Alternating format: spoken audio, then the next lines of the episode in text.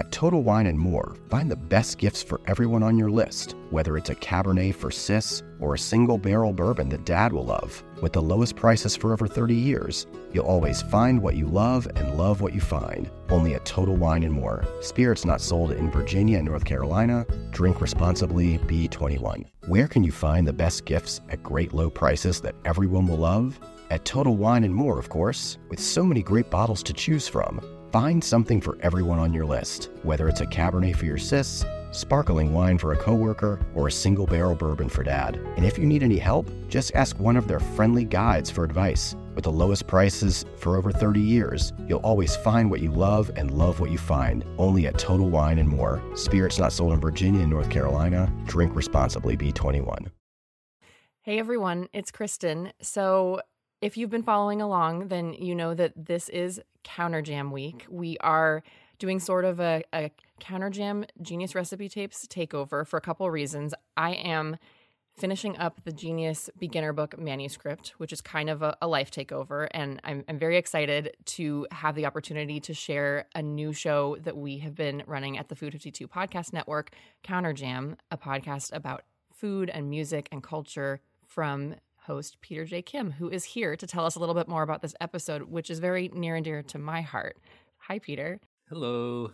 So, can you tell us a little bit about this episode and how you you decided to dive into New York City as an identity? Yeah, I you know I thought it would be interesting since the the first episode looked at a sort of uh, ethnic cultural identity. Uh, I wanted to kind of switch the lens a little bit um, and look at how place defines us as well. And so, I, you know, I'm a New Yorker, and I thought it would be quite interesting to look at well, what is the the identity of New York City through spe- specifically looking at through uh, food, and uh, and of course, New York City is an interesting case study because it is really in a way defined by its diversity. And um, that's what this show is really all about is uh, kind of trying to uh, get different perspectives on the incredibly diverse multifaceted landscape that is the new york city food world.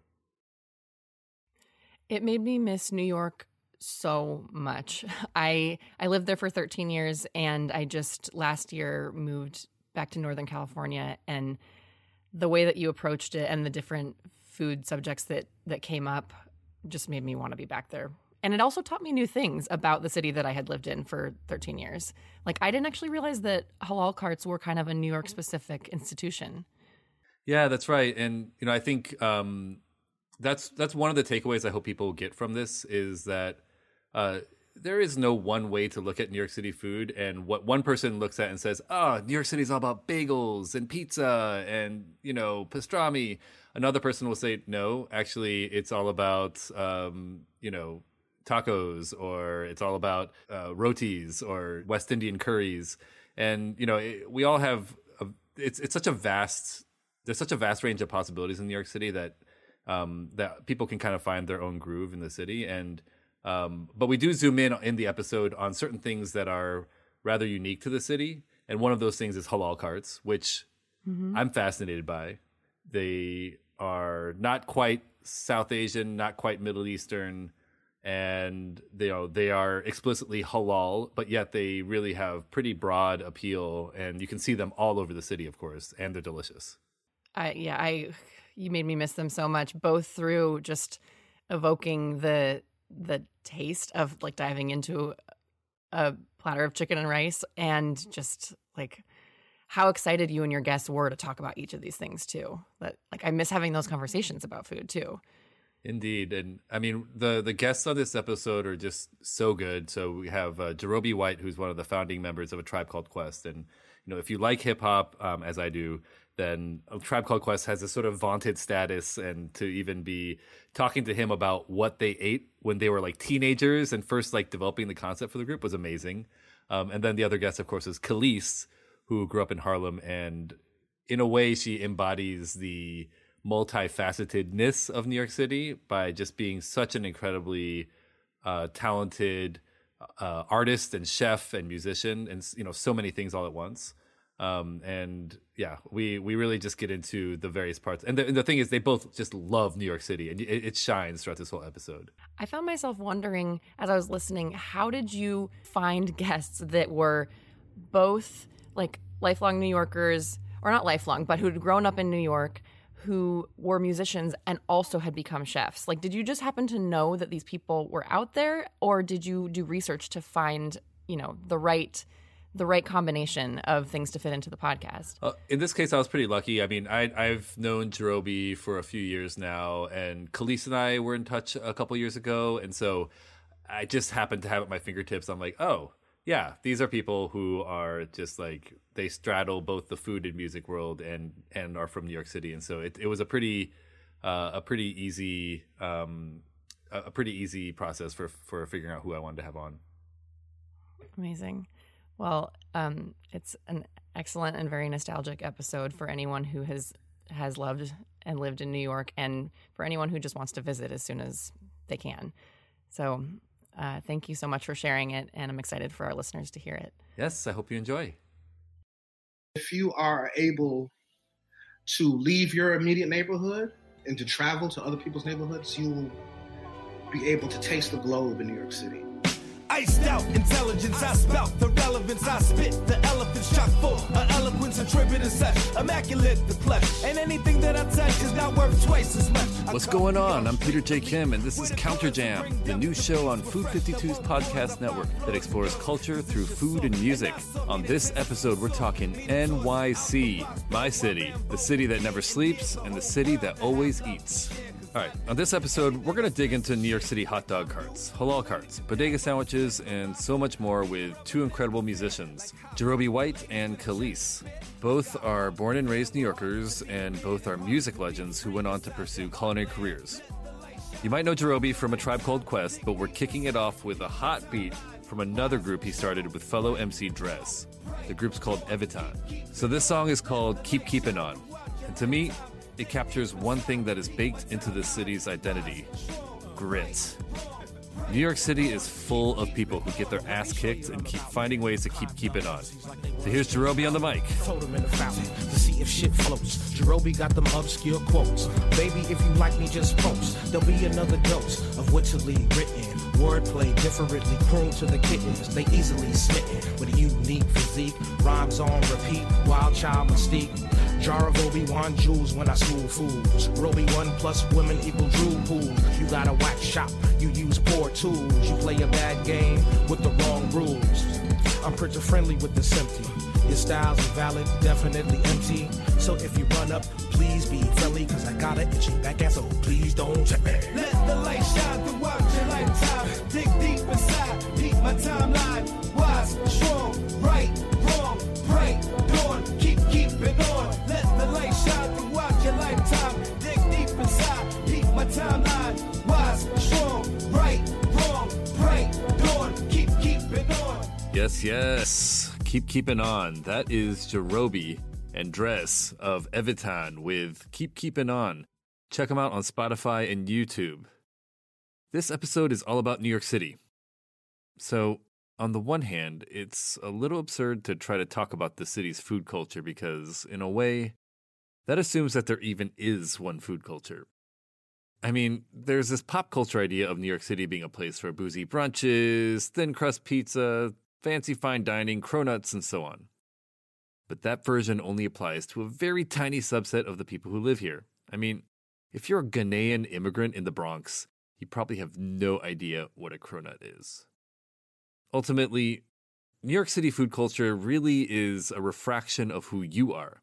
But what's phenomenal about New York City is this whoever you are or whatever it is you want, the city can probably serve it up. So let's dig into two perspectives on New York City food. First up, I talked to my man Jarobi White. Jarobi is one of the founding members of a tribe called Quest. But not only is he a hip hop pioneer, he knows his food. Jarobi went to culinary school and is an accomplished chef. Most importantly, he was born in the Bronx and grew up in St. Albans, a neighborhood in Queens. I want to start by asking you, since you're living in Miami right now, what food from NYC are you missing right now? Uh, pizza, definitely. Pizza all day, definitely. And um, also some good Chinese food. There's no good Chinese food down here. What? Oh my gosh, it's terrible, man. Wait, so first of all, what's the pizza like down in Miami? Um, there's some pizza that's good, you know what I mean, but it's not the New York thin crust pizza. You know Yeah, what I'm saying? yeah, They don't they don't have the water, so it'll never be the same. That's right. That's one of those Yeah. things I love about New York is like you could walk into pretty much any slice joint and you're gonna walk out with a good slice. You know what I yeah, mean? yeah. Oh yeah. Maybe with the exception of like the dollar slice places, which I'm Oh, not knocking, man. I mean, I've eaten plenty of dollar slices. Well, like four in the morning, those dollar slices are perfect. That's right. That's right. I wouldn't call them the pinnacle of like pizza creation, but no, no, no. but, you know- so it, it serves this function very well. bang for your buck, literally. Uh, now, going to the Chinese food though, what is it Oh, about NYC Chinese food that you're missing? Well, authenticity. You know what I mean? Yeah. Um, you know, in New York, you can go to Chinatown and get a plate of some duck, some barbecue. Um, hmm You know what I'm saying? Some barbecue ribs and all that stuff for five bucks over some white rice and a little bit of cabbage. Oh yeah. You know what I mean? And that's the, the fire, the authentic, the authentic Chinese food is. You know, that's what I like. Yeah. And Yeah. then- yeah. You know, we have you know uh, the panda joints and stuff like that, but you know, Uh, yeah, I mean, if, in New York, we actually, you know, we've got multiple Chinatowns, and so you could really like Yeah. take your pick. And I mean, there's, it's true. Like I, I've, I would say like my my dream day is just like walking around Flushing or walking around I Manhattan. was just about to say Queens. I was just about to say Yep. Queens. Yeah. Flushing is that's if you want to get the authentic Asian experience, even the authentic Latin American experience. Oh yeah, Flushing is the place to go. Yeah. Well, the whole seven train, man. You just go yeah, down that train. train. You could just like close your eyes and get out the door, walk down, and walk into the first place you get out of the train. That's right. and That's it's going to be maybe it's an arepa, maybe it's like Mm. you know, Oh, yeah. maybe it's like Nepali curry or like you don't know. It's but it's going to be I so know. it's going to be good. I talked to Jarobi about the early days with a tribe called Quest, how they met, and of course what they ate. You're a man of of many many talents. Uh, Oh, you're a trained chef. You're Yeah. a hip hop pioneer, an MC, uh, and of course, notably, you're one of the founding members of a tribe called Quest, which, no lie, one of my f- all-time favorite hip hop groups. Thank you, thank um, you, brother. My my friends would laugh because when the, you know I used to always like throw parties, and I mean the first tracks that would always go on, they'd be like, "Oh, there's Peter putting on his tribe." I was just so predictable. yeah, thank you. I appreciate that. uh, one thing that never ceases to amaze me is just how far back you go with Q-Tip and with with Phife. Rest in peace. yeah. And so, you know, take me back to those early days when you first moved to St. Albans in Queens. Oh man, well, um, definitely felt like a fish out of water at first because I come from the Bronx at that point, and it was a little rougher than what I was used to. You know what I mean? And I was like, oh, my parents got me in exile in, in Queens. You know what I mean? Until I started feeling my way around. You know what I mean? And and Phife and Tip are a really big part of that. Um, with uh, their families, you know what I mean? Because they're all very family oriented. So I was just automatically just taken into their families. Yeah, yeah. And and how did you first make that musical connection with Phife? uh, uh, there was a mutual. His name is Lee Bostic. Shout out Lee. What's up, Lee? Lee met me and was like, "Oh my gosh, I have this friend. You have to meet him. You guys will get along so well." You know what I mean? And um, I met Phife at first, and I was like, "Oh, I don't like that kid. What are you, what are you talking about?" You know what I mean? and he was like, and you guys are like ten or eleven years old right now, right? 10, 11. Absolutely. Yeah. And um, then he was like, no, no, you guys got it wrong. So he set us up. He made us uh, meet him at the video game place. And we're playing video games. He started a conversation about basketball and he kind of stepped out of the conversation. And it was me and Phife talking to each other before we knew it. You look up from playing the video games, like, oh, are you kidding me? So I was like, oh, I guess you're cool. You know what I mean? And so we left, walked outside, and I just started doing a beatbox. He was like, "Oh my gosh, you do the beatbox? I rap." I was like, "Well, kick a rap," and I did the beatbox. And we're like, "Oh wow, this is dope." You play basketball? Yeah, come on, let's go to the court. So we walked to the walked to the basketball court, and I'm doing the beatbox. He's rapping, and we got along famously. And he was like, "Yo, you got to meet my my boy." You know what I'm saying? I was like, "Okay, cool." So we walked to the other basketball basketball court, I see this dude with these long shoulders shooting free throws. You know what I'm saying? and he was like, "Yo, this is my friend Q-Tip." I was like, "Oh, hey, what's up?" You know what I mean? And it was on from there. And they were were they already doing music together? Um, yeah, they were definitely writing raps together because Yeah, yeah. from what I heard at eight, nine years old, uh, Malik went, uh, Phife went up to Q-Tip and was like, "I'm rapping now. I feel like you should do the same thing." and so that's how they started. That's crazy. And then how did Ali Shaheed Muhammad get thrown into the mix too? Q-Tip went to high school, and he went to this high school called Murry Bergtraum High School, and that high school was uh, insane. Um, the Jungle Brothers went there. Um, the guys from uh, what is the name of the group? Uh, Black Watch, um, X Clan. Yep. And there were a couple other famous dudes there. So their high school was like a who's who of a lot of early, really influential hip hop. That is crazy. And Ali went to that school and he was like, "Yo, I got this DJ. He's nice. His name is his name is Shaheed. He's nice." And he was nice. and and then at 14, at 14 years old, we start making demos. wild. Yeah, crazy. And While you guys were doing that music, were you going out to eat at all? I mean, I don't really know. I grew up in the Midwest, so I have no idea what it's like to be, you know, at that age in, in New York City.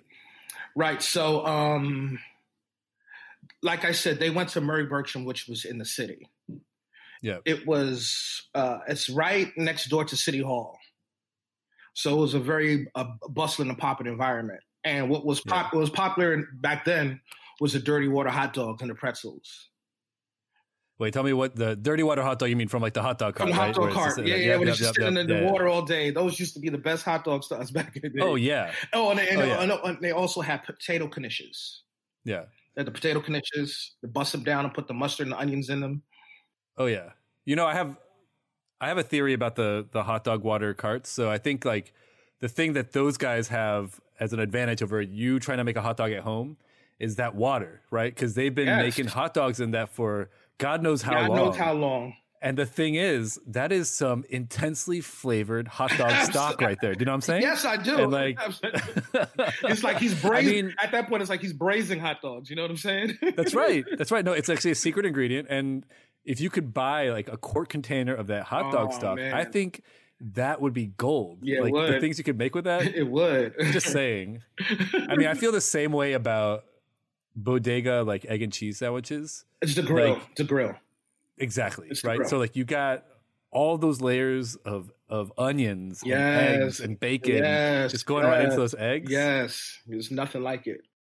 For the listeners out there who aren't familiar with New York City, as diverse as the city is, one thing that's damn near ubiquitous is the deli, also known as the bodega. These are 24 hour stores where you can buy the essentials beer, soda, cigarettes, spam, chips, toilet paper, light bulbs, flowers, produce, anything you might need.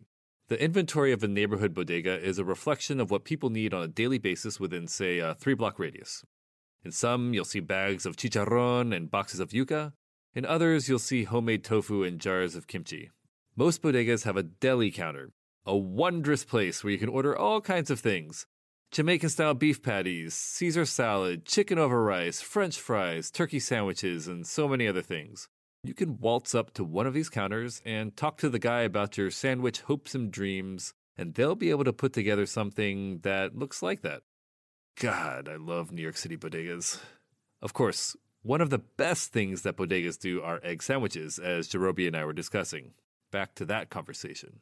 So, like, I have like a scorecard, like a mental scorecard when I go into a bodega Mm-hmm. and I get myself a bacon, egg, and cheese sandwich. Mhm. And it's like, okay, do they toast the bread properly? Like, Right. on the griddle, That's not like through like a toaster thing. Mhm. You know, um, are they like, you know, eh, are the are the eggs hammered or is it like you know cooked right? Mhm. Or you know, how, are they putting? I I like a two slice of American cheese kind of guy. But Oh, like some days yeah. just put one or two. No, but no, I need no. two. You need two, and I That's need right. I need you to put I need you to cut my roll. I need you to put bread or uh, butter on it. It's got to be some That's butter right. on it, and then toast Oh, yeah. it. You know what I mean? We, Yep. you know, I'm, I'm I'm an old guy, so before the toasters, that's how they did everything. yeah, I yeah. mean, cut, cut it in half, That's right. put some butter on it, and throw it on the grill. That's how everything went. Yeah, yeah. I mean, and that is like almost precisely 10 times better than what you get Oh, no question. it into a toaster. No question. No question. No question. No question.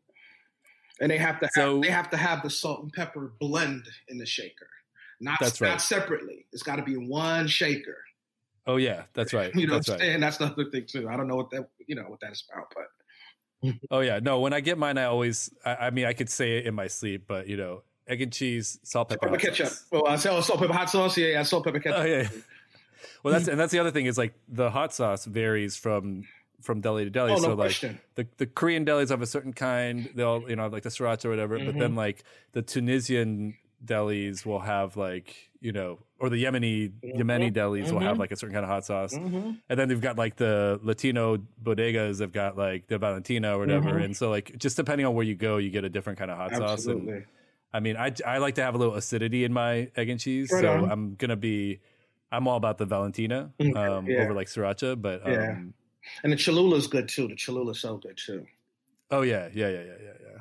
Well, n- not that I think about this a lot or anything. right. right. right.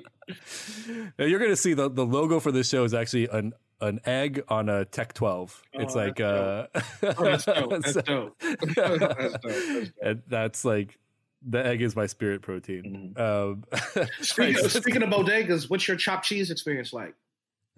So I, you know what? I mean, I can't say that I'm I am a connoisseur of chopped cheeses. Like, so I, right now I live in Williamsburg, and before that I was in East Village. So I've had chopped cheeses in those two neighborhoods. Right, right, right, right. Um, and uh, you know, I mean, I love it. I mean, it's delicious. yeah. Do I know whether it's like what you would get in the Bronx? I haven't had a chopped cheese in the Bronx. Right on, right on. But you come So- from the Midwest, so you guys had loose meat sandwiches, yes? No, not where I was. Oh, okay, okay. No, no, no. I, Okay. I well, I grew up. I grew up in like cornfields of Illinois, Oh, a okay. town okay. called Danville, Illinois. Yeah, yeah, yeah. And yeah, so- yeah, yeah, yeah. It's casserole country. casserole country, yeah. you know, Mhm. tater tots and what I call Midwestern bechamel, the cream of mushroom soup. I've You know never I mean? heard that before. That's dope. oh, that's dope. It's what it is. I mean, it's like Absolutely. a creamy, like umami rich sauce that you just drop mm-hmm. on the things, and it's like same it's function, so good. same function, same function. Yep, yep, yep. That's amazing. that is amazing. A Tribe Called Quest's first album, People's Instinctive Travels in the Paths of Rhythm, dropped in 1990, and man, what a sound! Jazzy hooks, crunchy beats, laid back rhymes. It's a sound that rocked my world and defined my adolescence. I had to ask Jarobi about the food behind this album. we had kind of we had kind of like a system of how to do things. If we were staying in a neighborhood to create, there was this West Indian restaurant called Jeans, and we would get either the curry chicken or the um, brown stew chicken or some oxtails maybe. And you had to, and, and the thing that we used to do when we was little, they would always give you this little side salad that consisted of like three pieces of lettuce, one one slice of tomato, and one long sliced cucumber on the bias, on the longest bias you've ever seen before. You know what I'm saying? the longest bias you've ever seen before. And they would give you this little container of like a one ounce one ounce souffle of uh, Italian dressing. This Italian dressing they used to make, and we Yep. and we would pour that over the rice with whatever Yep. gravy they had, and it was so amazing. Some of my favorite spots in New York City are restaurants like Jeans, Caribbean restaurants, where you can discover a rich tapestry of flavors derived from the region's many cultural influences. Oxtail stuffed rotis bursting at the seams, Trinidadian doubles, which are little bundles of chickpea curry joy, jerk everything. And don't get me started on the seafood stews of Puerto Rico, Haiti, and the Dominican Republic. Now, I would be remiss to not point out that these cultures didn't collide willingly. Quite to the contrary. Slavery, the forced movement of people, and indentured servitude brought them together. This is one of the most painfully poignant parts of food culture. The beauty of so many cuisines arises out of very dark pasts. Back to my conversation with Jarobi, it so happens that one member of a tribe called Quest, Phife Dawg, was Trinidadian. Phife tragically passed away in 2016, but he is remembered as one of the most gifted MCs in hip hop history. And he did not shy away from his culture's food. Every chance that he would get, he would eat some. He would try to get some West Indian food. I'm telling you, from everywhere yeah, and yeah. anywhere, he always found the West Indian places. Everywhere we went, he was like the literal encyclopedia of West Indian places to eat around the globe. It's like he's got his roti antenna or something. Oh, dude, yeah, he definitely has a roti antenna. It's curry antenna, definitely. Is that what he ordered when he would go? Oh yeah, oh yeah, curry. Yeah, You know what I'm Yeah, yeah. saying? Brown stew chicken. We used to eat that a lot. Brown stew chicken. yeah. No, I, my my go to is I will rock uh, doubles, uh, goat goat curry, and always I get a side of callaloo if they have it. 'cause I just I oh, just Phife used to love Callaloo too because his grandmother, you know, he's Trinidadian. So we grew up. I mean, I I guess that's what it is. We grew up eating that food, so that's definitely what Yeah. we're accustomed to. Speaking of Caribbean cultures, one thing you'll see all over New York City is the Puerto Rican flag.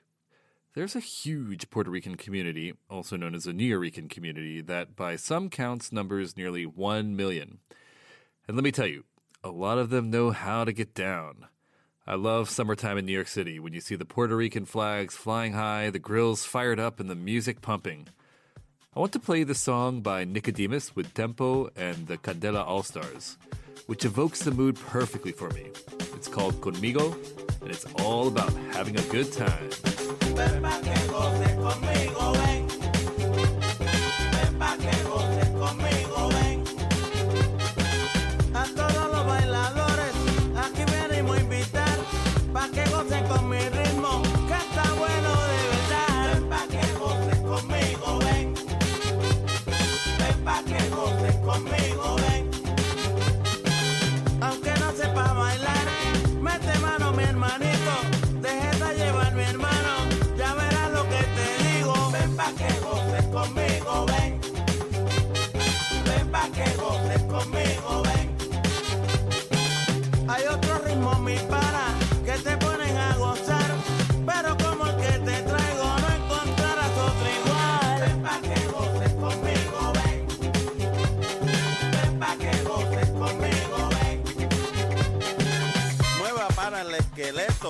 se quede ahí parado.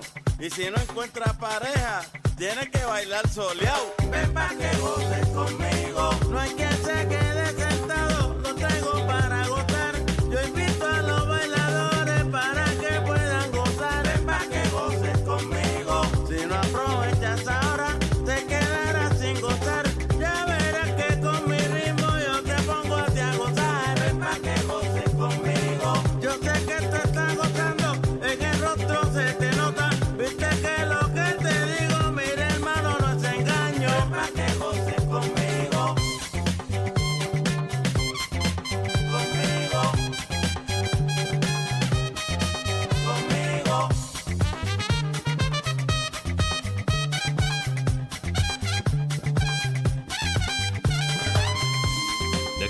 I'll be talking to Kelis, a multi hyphenate artist whose work bridges cultures and disciplines. Coming up after this.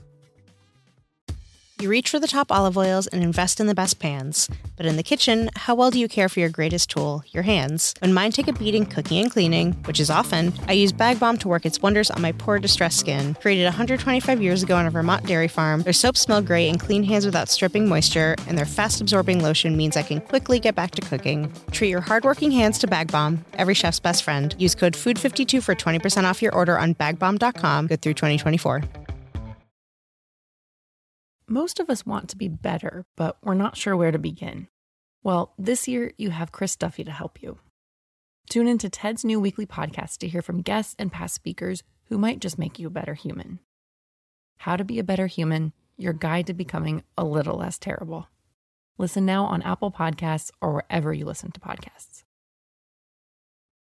I talked to Kelis, a multi platinum musician, fashion icon, and chef who grew up in Harlem. You might know her from a certain song about a certain thing that brought the boys to the yard. I've definitely gotten down to that track more times than I can count. But the thing that's perhaps lesser known about Kelis is how she and her music wholly embody the diversity and eclecticness of the city. Take a spin through her later albums, and you'll see she's an incredibly versatile musician. In particular, I love her album called Food, appropriately enough, which brings together the sounds of Fela Kuti, Bob Dylan, and Nina Simone in one funky, timeless package. We talked about her experience growing up in Harlem. I should note that badass that she is, she was breastfeeding her baby while doing this interview. That's why you'll hear some awfully cute noises here and there. When I was pregnant with my oldest son, I remember like I was craving Polish food. And like I grew up, you know, and every Sunday after church we would go somewhere to eat. And a lot of times we'd go down to like um to a place called Teresa's Oh yeah. and we'd get like, you know, potato pancakes and blitzes and pierogies and lox and all that stuff. And, you know, then like later on, I remember going to uh, Brooklyn looking for like Polish food and just wanting kielbasa and like, you know, and then thinking about like the kind of like Greek food we used to eat in like Astoria, Queens, or like all the like great Indian food um, in Queens as well. You know, I'm just like literally, there's there's nothing you can want for. I feel like, and not find a pocket of people that are making the best of it. Growing up in New York, like it just sort of changes your your perspective out the gate. You know, it's like there was nothing that was that foreign to me ever, just because growing up, it was always right there on that little island, and just be like, oh yeah, let's go get you know Jamaican food, or let's have pierogies, or let's have you know go to get like benin or whatever. It was literally like, especially because my mom's a chef, so she had a huge knowledge Yeah. of food. But we grew up just eating everything. Well, your childhood couldn't be a more stark contrast with mine. I grew up in the cornfields of Illinois, Ah, where I mean, the extent of like diversity in food was going to maybe like the Chinese American restaurant in the in Right. town. And that was that was basically. where's it. your And family from originally? My family's Korean American. Okay. And my my dad moved. We I grew up in a town called Danville, Illinois, and we went there because my dad got a engineering job there. But Ah. you know, we were we were just one of a handful of Korean American families Right. in, in town, and and you know, even there were just wasn't even much of an Asian American community there. Right. And so, yeah, I mean, I I just I remember my brother coming back from college when I was like eight or nine years old, and he came back and made pesto, and it just rocked my world. That is so funny. You know, I mean, and to think like my kid now, my kid's like a little over two and a half years old. He's like at injera. He right, eats right, like right, right. you know. he ate he ate at the goddamn Bernardin, Right. Like as one of his first restaurant meals. No, it's so And, you funny. know, I look at my kids too, and like we laugh because like obviously I'm a chef and like I'm always trying to buy ingredients and just interesting things. But they get so spoiled and they get so accustomed that that becomes their norm, which is obviously so different than ours. Like, you know, my son will be like, "Can you put truffle in the eggs?" And you're like, "What?" like, no. you're like, "Are you kidding?" Like, it's just a whole different thing. It's just so funny. Like, Oh, yeah, to think about like how we grew up and how our kids are growing up. It just makes me laugh. I'm glad it's not just my kids though. and so your version of that though was you were you were in Harlem, Yeah. and of course you had the world at your fingertips in New York City. But what was what was cooking like at home? Who was cooking at home, and what kind of stuff were you eating? Well, my mom is Chinese and Puerto Rican, so we grew up eating a lot of like like the China Latina thing, which is very common in New York, which I didn't realize Yeah. wasn't a thing anywhere else. China Latina is yet another cuisine born out of the collision of cultures. Here, Chinese cultures and Latin cultures that arose out of the movement of Chinese migrants to various Caribbean countries. In Kelis's case, Puerto Rico. like I'd be like, yeah, like China Latina. They're like, we don't know what that is. They're like, that's so weird. Those two. I'm like, it's actually not weird. It's my entire family. So like, Yeah, yeah, exactly. and That's it's my that's my delicious. life. Yeah, I'm like, it's my life. It's delicious. My mom was the cook, so she would cook all kinds of stuff. Um, I think I realized like how much, how much more Latin, like Afro Latin I am now as an adult. Now that I do cook, than I thought as a kid. You know what I mean? Like I didn't realize how Puerto Rican I really was. because I identify with being black. Like I'm black and like that's how I was raised and but like the food really kind of Yeah. is a nod to a whole other side of my family that like I didn't really realize until I had to start digging deep and really thinking about who I wanted to be as a chef and who I was naturally and all that stuff and I was like, "Oh, damn, like I'm really very Puerto Rican." Um, so, what were some of your mom's dishes that that called out to you when you think about that that Puerto Rican culinary identity? we grew up eating like the whole roast pig. Like that was Oh, yeah. definitely like, and it's funny because yeah, like Chinese culture and then also Puerto Rican culture. It's similarly they both like a whole roast pig is like that means happy holiday time. Like that's Oh just- yeah. Was it? Did you guys do it in a box like the caja china? like a cachina. We, well, we yeah, we didn't have like we didn't have a cachina, so my mom would like just roast that whole sucker. Um, in the Where? it- well, my mom because again because my mom was a chef, so she had like a re- we had a restaurant like massive oven in our house growing up, like the big like it looks like diesel engine type thing. like it just Oh, looks like what a dream! yeah. We grew up like that, so like she would just stick. I mean, it was huge, and she would just stick the whole thing in there. Wow, I don't think that many people grow up with a whole pig-sized. Oven. Yeah, probably not, but that was definitely a regular thing for us. Um, and then like so, yeah, the pernil, and she would always make that, and like we would Mm. fight over like the butt because that tail was so crispy and it was so good. Oh yeah. And then like lots of like rice things, so like you know like arroz con gandules or rice and peas. It's so funny though. This is actually hilarious. So recently we had like a family, like a little family gathering at our at our house, and my husband, my husband's been doing like a cabbage cleanse. It's like a whole pro- probiotic thing, whatever. I mean, I'm I'm Korean, by the way, so like my diet is oh, basically oh, right, an lots ongoing, cab- okay, ongoing right. cabbage cleanse. Yeah. right. Okay. Got it. So you'll relate to this. So it's so funny. So like my husband, my mom is like, okay, well, what are you gonna make? And I'm like, oh, well, we just, you know, we just slaughtered one of our sheep. We're gonna, I'll make some lamb. She's like, okay, cool. She's like, what should I bring? I was like, I don't know. My husband whispers, like, tell her, don't make cabbage. So I laughed because, like, but here's the funny thing. I didn't think about it because it's, it's my mom, right? Like, my mom, you know, but like our parents have these go to things.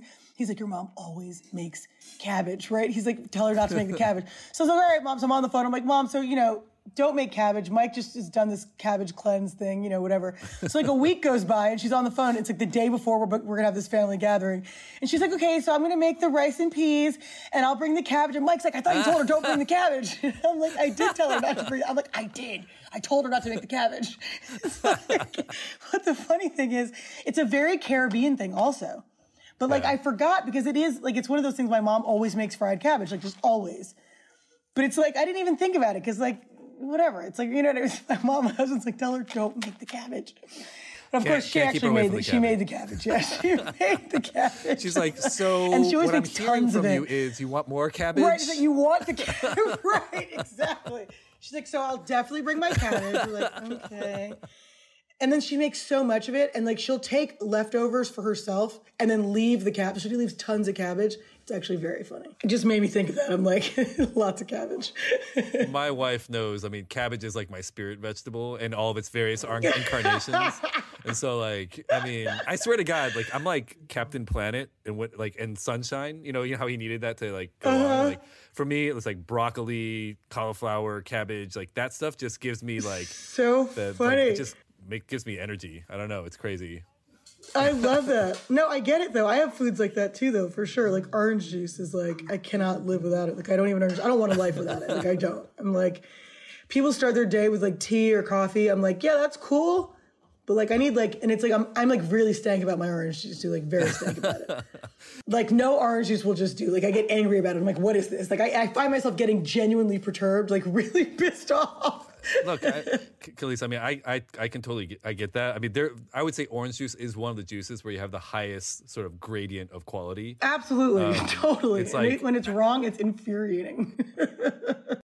I took a little detour from talking about New York City because I was so curious to talk about Kelis's culinary training and the thing she's most obsessed about making. As I understand it, you started studying cooking in 2009, going to the Cordon Bleu, yeah. um, where you became a, a, where you studied the arts of being a saucier. And if I understand correctly, Kelis, you're really into sauce. Is that right? Yeah. yeah, I love it. I'm like, yeah, I'm kind of obsessed. Um, yeah, well, I, you know, I went, obviously, Le Cordon Bleu is a French school, and so it is sauce heavy, I think, naturally. But Yeah. I, I, I don't know, I think without really knowing it, I started to, I gravitated towards it and I was thriving in it. I think it was just very natural for me. And I loved it. And then I, th- you know, I started thinking about like how I cook and the things that I love, and it's always because it's like drenched in something. The biggest cardinal sins at a holiday meal is not having gravy. And I oh no, it's just wrong. No, no, it's like how dare you? First of all, like, what are we supposed to do with this plate? Like, what am I supposed? What is this? What am I supposed to do? Yeah. Yeah, or no, I hate it, when like or even if they have gravy and it's like comes in a tiny gravy boat. I'm like, come on now. Like, No, I want a that is my single serving. Yeah, exactly. I want a trough. Yeah, I'm like, so that's mine. Thank you for that.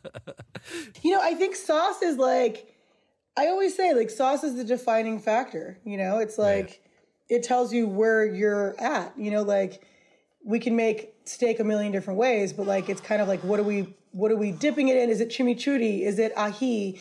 Is it, you know, barbecue? Is it a bordelaise? Like, where are we? What are we doing? Where are we going? Where are we coming from? Sauce kind of, to me, is the, it's, it's a deciding factor. It's the difference.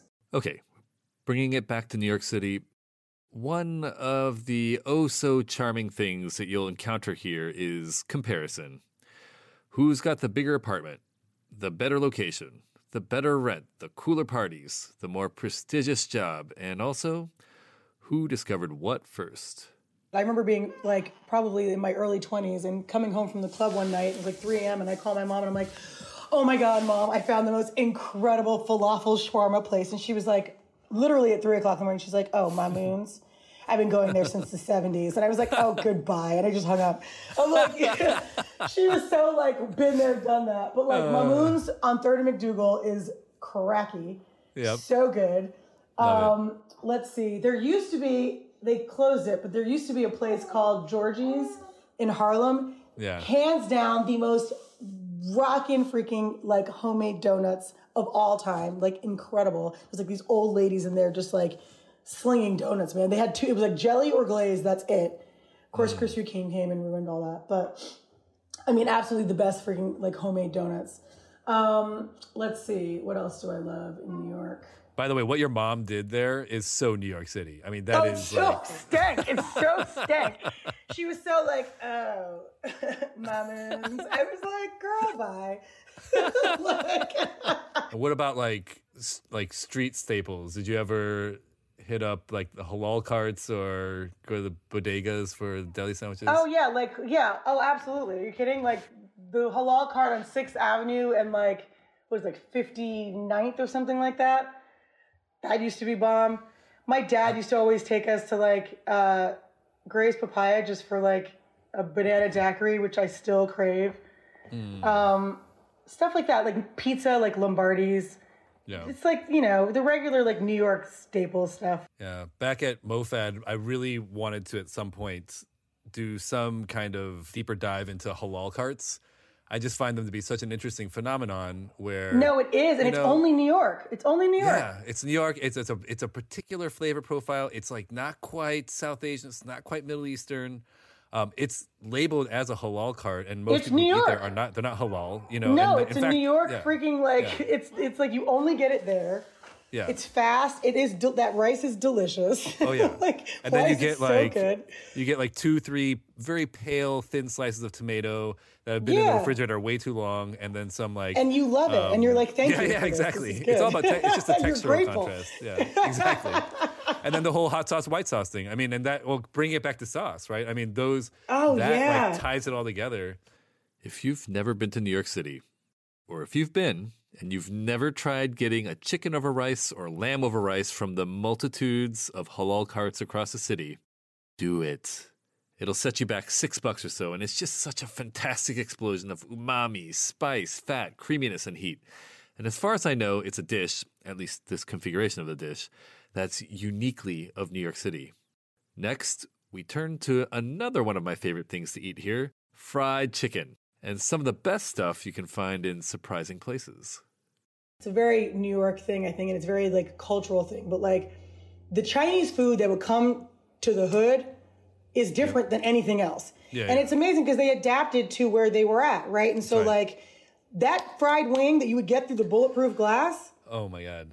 Crack, like it's game changing. You I don't know what they were They- frying that wing in. I you can't like I, Honestly, I've I tell people- better wing. I tell people the best fried chicken you can get is in like hood Chinese American yeah, restaurants. all yeah. day, like the best. It's the best. They put it in a wax bag. Yeah. Spring, put some hot sauce in the bag. Yeah. I mean, it was just oh man, like the best. It's, It's amazing. good. That fried rice, it's so damn good. That stuff like that. And I mean, I don't remember the name of that spot. You know what I mean? It's just like, but I remember like literally, I remember that spot being one of the best things that you crave it. It's like it was delicious. Or actually, for good Chinese food in New York, I would say like Sam's. on uh, what is that? It's 9th Street, 9th Street, and let me see if I'm walking down. Is it Sixth Avenue? like you're doing like the mental trip. No, I'm literally. I'm like, I'm, I'm like, I'm always thinking like, okay, I'm like, I'm walking here. I'm like, okay, yeah, so that side of the street. That's where I'm like, I don't know the Wait, wait, don't, don't pay attention to that naked guy to your right, Kelis. Yeah, I'm like, ignore look, that guy in the roller skates and the freaking thong. Don't worry about him. Go past it, bypass him. Yep, and yep. you want to go to Sam's. That's one, that's bomb ass noodle bar. Um, like just, yeah, like it's always that, it's like that kind, like for me, obviously there's like tons of amazing restaurants in New York. When I think about like my New York and like how I grew up and like the stuff that like was part of my everyday, every day, you know, like that's what we were eating every day. There you have it. For me, too, the soul of New York City food isn't necessarily in the fine dining or trendy spots. It's in the everyday. It's in that $2 egg drop soup that I can order and sip right out of the pine container on the street. It's in the family run business in your neighborhood that's slinging dosas or khachapuris or fufu or pierogies. It's in the steaming warm tamales that women magically pull out of blue coolers on the street. Pro tip if you see people on the street and it looks like they're selling something out of a cooler, and it doesn't look like anything nefarious, obviously, go over there and order whatever's in there.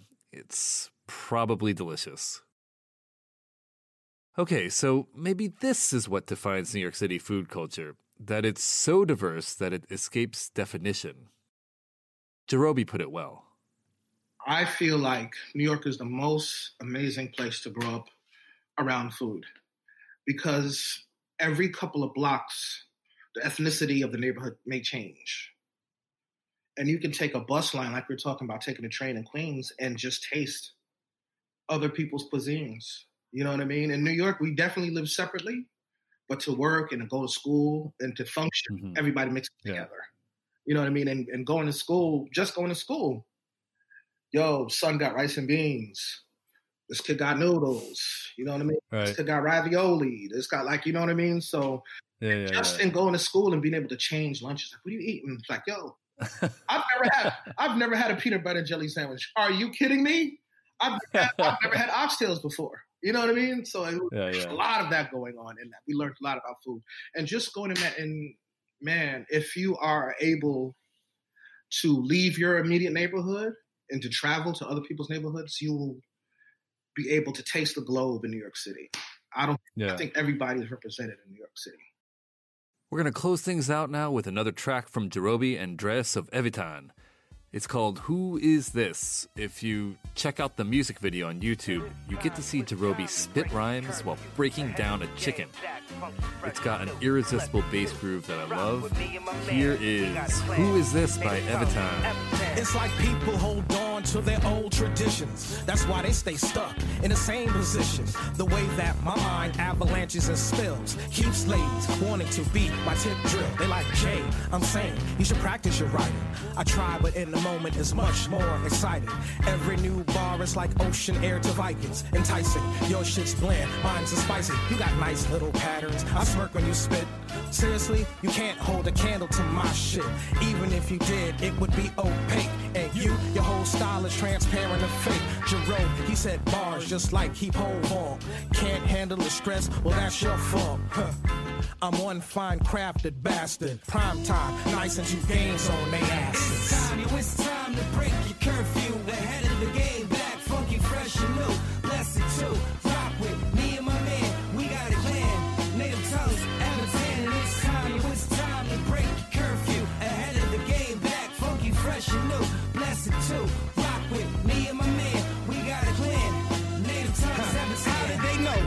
Me sick, sick like I got Earl to give. As result, I grab the microphone and spit superlative.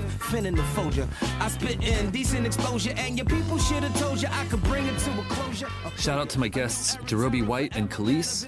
By the way, if you want to learn how to make sauce like Kelis, check out her class on Skillshare. It's dope. Shout out to our music contributors, all New Yorkers, of course, Jarobi, Andres of Evitan, and Nickodemus. Shout out to the Food 52 team, and above all, Coral Lee, who is the mastermind behind the curtain. Thanks for tuning in. I'm Peter J. Kim, and I'll catch you on the next episode of Counter Jam.